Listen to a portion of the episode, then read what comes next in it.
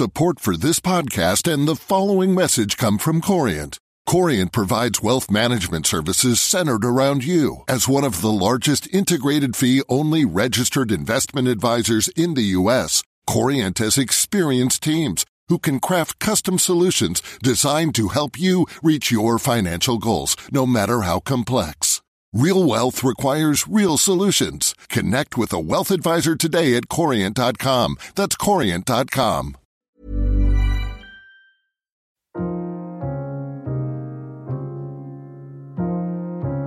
Hello, and welcome back to Brexit Unspun, the Financial Times podcast where we debunk the political spin around Brexit. I'm Siona Jenkins. Theresa May has promised to put financial services at the heart of a trade deal with the EU. But it appears that the UK government does not plan to make explicit its goals for the financial services industry after Brexit. A position paper on the topic, promised to industry in the autumn, has been put off indefinitely. The industry, which employs 1 million Britons and is the UK's largest source of exports and tax revenues, is clearly vital to the UK's economic viability after Brexit. So, what is to be gained by this vagueness, and what do we know about the government's strategy? To discuss this, I'm joined by our financial editor, Patrick Jenkins, leader writer, Robert Armstrong, and our financial regulation correspondent, Caroline Binham. Patrick, could you first give us a broad outline of the options for the UK? Yeah, absolutely. I mean, I think the industry, obviously with self interest in the background, has been quite proactive in outlining the options as far as they see it to the government in the hope that government will take these options forward, or at least one of them, as their position for negotiating with the EU 27. Initially, you know, if we go back a year or so, everyone was focused on trying to preserve the so-called passporting rules, which basically allow banks and other financial services companies to operate out of London right across the EU, passporting their services across borders that quickly became clear that that wasn't politically going to be feasible. So they've dropped the P word and came up with something that tried to approximate to the benefits of passporting, the buzzword being equivalence or equivalence plus the idea that you have, as long as you promise to operate equivalent regulatory standards and equivalent standards in other ways, then you should be allowed access to the markets in question.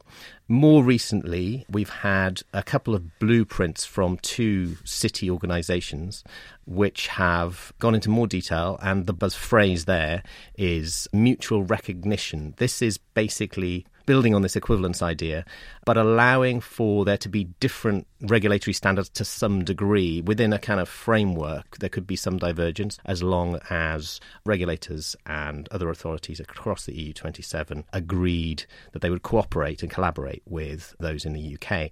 And there was great hope, actually, that this would form the basis for a position paper from the government. I think those hopes were raised a week or so ago when Number 10 called in senior representatives from the financial services industry to talk about the government's commitment to financial services. Before that, the government had been very ambivalent, seemingly, about the sector. But within days, those hopes had been dashed with news, as you say, that the government seemingly now is not going to produce a position paper.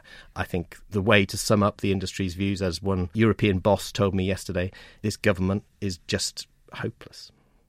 So, given this, Patrick, what is the industry planning should there be no deal? The industry is certainly planning for the worst case scenario, which is as you say, no deal, the idea that they would have to restructure their operations, and this affects the banks more than others, but also asset managers and insurance companies. So they'd have to set up subsidiary operations in part of the EU 27. They could continue then to passport their services around the EU 27 from, let's say, Frankfurt or Dublin or Paris while maintaining uh, a significant operation in London as well. Their first stage plans for that are likely to be enacted sometime this year with the relocation of, let's say, for the big banks, typically a few hundred people moving or being employed in those new locations. They won't go as far as to rip up their current operations. They'll take things as slowly as they possibly can, but they're ready to press the button. Now, Miles Celic, head of the City UK lobby group, spoke to you late last year in our Banking Weekly podcast, and he warned that uncertainty was bad for all sides, not just for the UK. Now, we're just going to play a clip from that interview. When you look at where the redeployments are likely to happen, it continues to fit with the analysis that Oliver Wyman put out roughly this time last year. The big winners from a disorderly Brexit or from a low access Brexit aren't alternative European centres, they're New York and the Asian centres.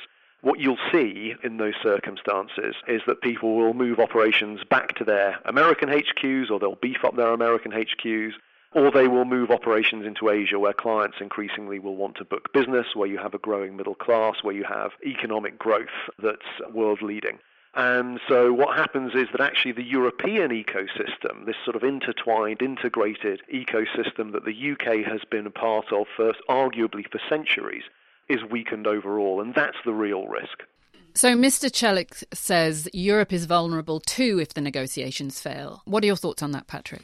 I think clearly the industry is going to spin the toughest line they can on this but there's undoubtedly a great element of truth behind it as well. We're already seeing some roles being relocated away from London, those international operations that can be located anywhere. If London is going to be less of a natural hub for European business, that makes it less attractive to put international business here if that can be located in, let's say, in their home HQ in the US or in a growing hub somewhere in Asia.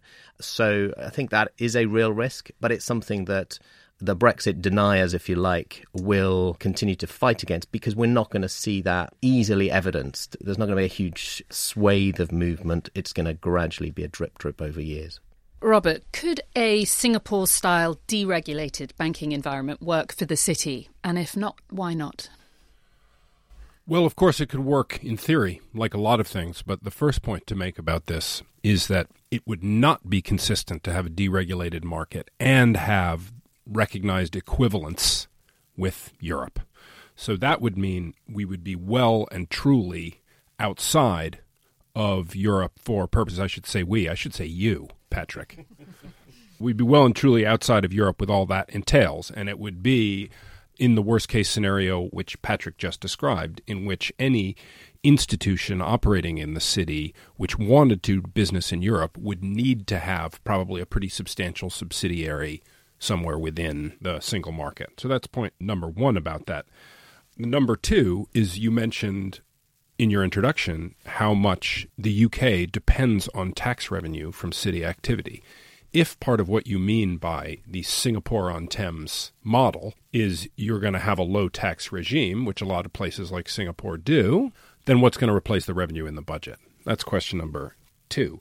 Question number three is do you actually want to substantively get rid of these rules? Do you like them or not? So maybe we think, oh, bonus caps, which Europe is keen on, are bad. Okay, let's get rid of bonus caps. How do we feel about capital requirements for banks? How do we feel about having transparent clearinghouses for derivative trades? We like those things. And so we would be giving something up in terms of stability and safety of the system if we went to a lightly regulated model. So Possible? Sure. But it's a choice with puts and takes. Patrick, do you have something to add? Yeah, I mean, I think the other crucial point about this is that if we did go down that route, what would it do to Britain and the view of the population? I mean, a lot of people attribute the Brexit vote in part to dismay at the kind of them and us split, the haves and have nots in the UK. If you go to a kind of tax breaks for financial services companies, this can only increase the antipathy towards that sector, and that's just not sustainable. Caroline, what are your thoughts on the benefits of regulatory equivalence versus deregulation? So, a few thoughts really. I mean, first of all, we've seen the debate recently evolve to one where we've got Mark Carney, the Governor of the Bank of England, and his leading supervisor, Sam Woods, starting to talk about equivalence of outcomes. So, that's a little bit more akin to what Patrick was talking about with this mutual recognition idea. So, I should point out equivalence is a legally and regulatory recognised term under EU rules currently. And it already exists for parts of the financial services sector. However, it's patchy, it can be revoked at any time by Brussels, and also ultimately it's political in nature as to whether it's granted or not. And we saw in very detailed technical granular fields years of negotiations for it to be agreed with the United States in parts of clearing, for instance. So the worry is that it's not going to be pretty wide ranging as it currently stands.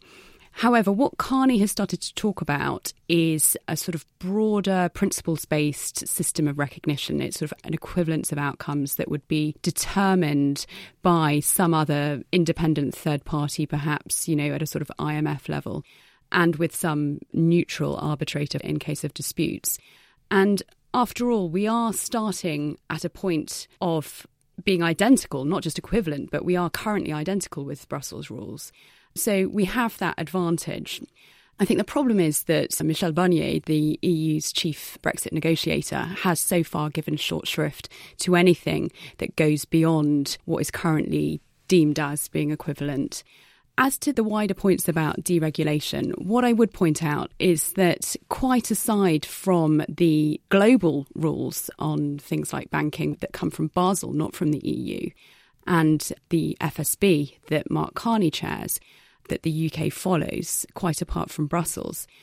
It sort of negates current history in that actually the UK has been one of the leading voices in the EU and these international fora at setting high standards. So I think whether we're part of the EU or not, there would be a reluctance to roll those back. Sure, we have heard round the edges that things like bonus cap, parts of Solvency II, which are the insurance regulations, might be rolled back, but those are just elements around the periphery that the UK has had long standing reservations about. But broadly, I can't forecast that there would be any great movement to go for a deregulatory bonfire of the regulations type thing that obviously the industry is pushing for right now.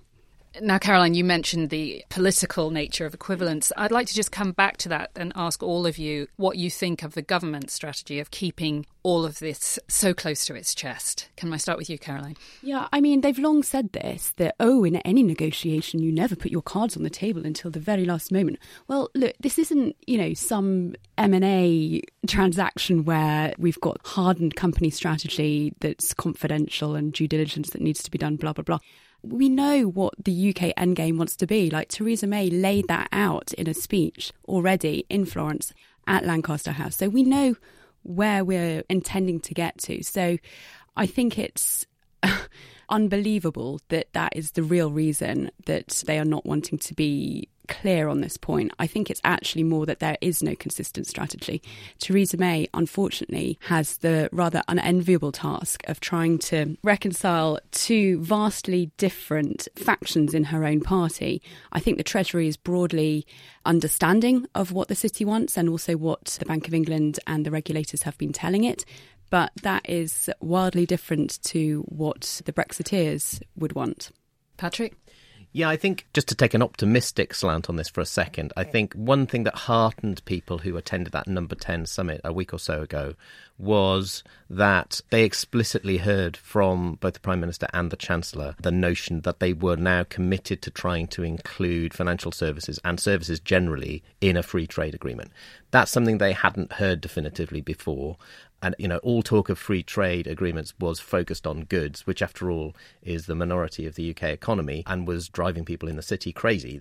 The detailed kind of language around mutual recognition and regulatory equivalence and so on is basically founded on a free trade agreement principle so, if that is the direction that the government is going to go in broadly, then the detail is less important, I suppose, right now. And so that is encouraging. The discouraging part of it is that the detail is going to be very difficult. There is no precedent for a free trade agreement in financial services anywhere in the world. So it's going to be interesting. And Robert? I agree with Caroline that it is very hard to believe that the cause of the silent, the austere silence we have seen so far from the government is strategic rather than the simple result of not having made up its own mind.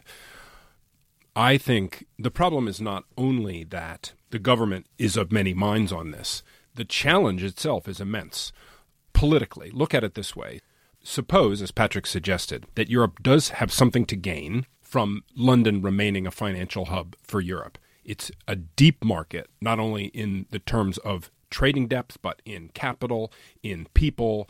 The international language of finance is English. The reasons go on. People like living here. And suppose the people on the other side, the European side of the negotiating table, recognize this fact.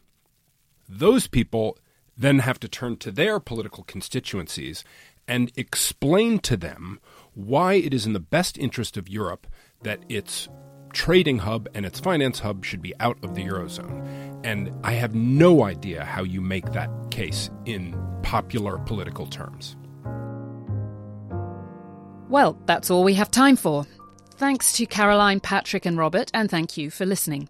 We're going to be moving to a fortnightly format, so we'll be back in a couple of weeks, and we hope you'll join us then. In the meantime, please review or subscribe to our podcast on iTunes, Stitcher, or your favourite podcast app. If you have a question or would like to suggest a topic for future episodes, you can also email us at brexitunspun, that's all one word, at ft.com.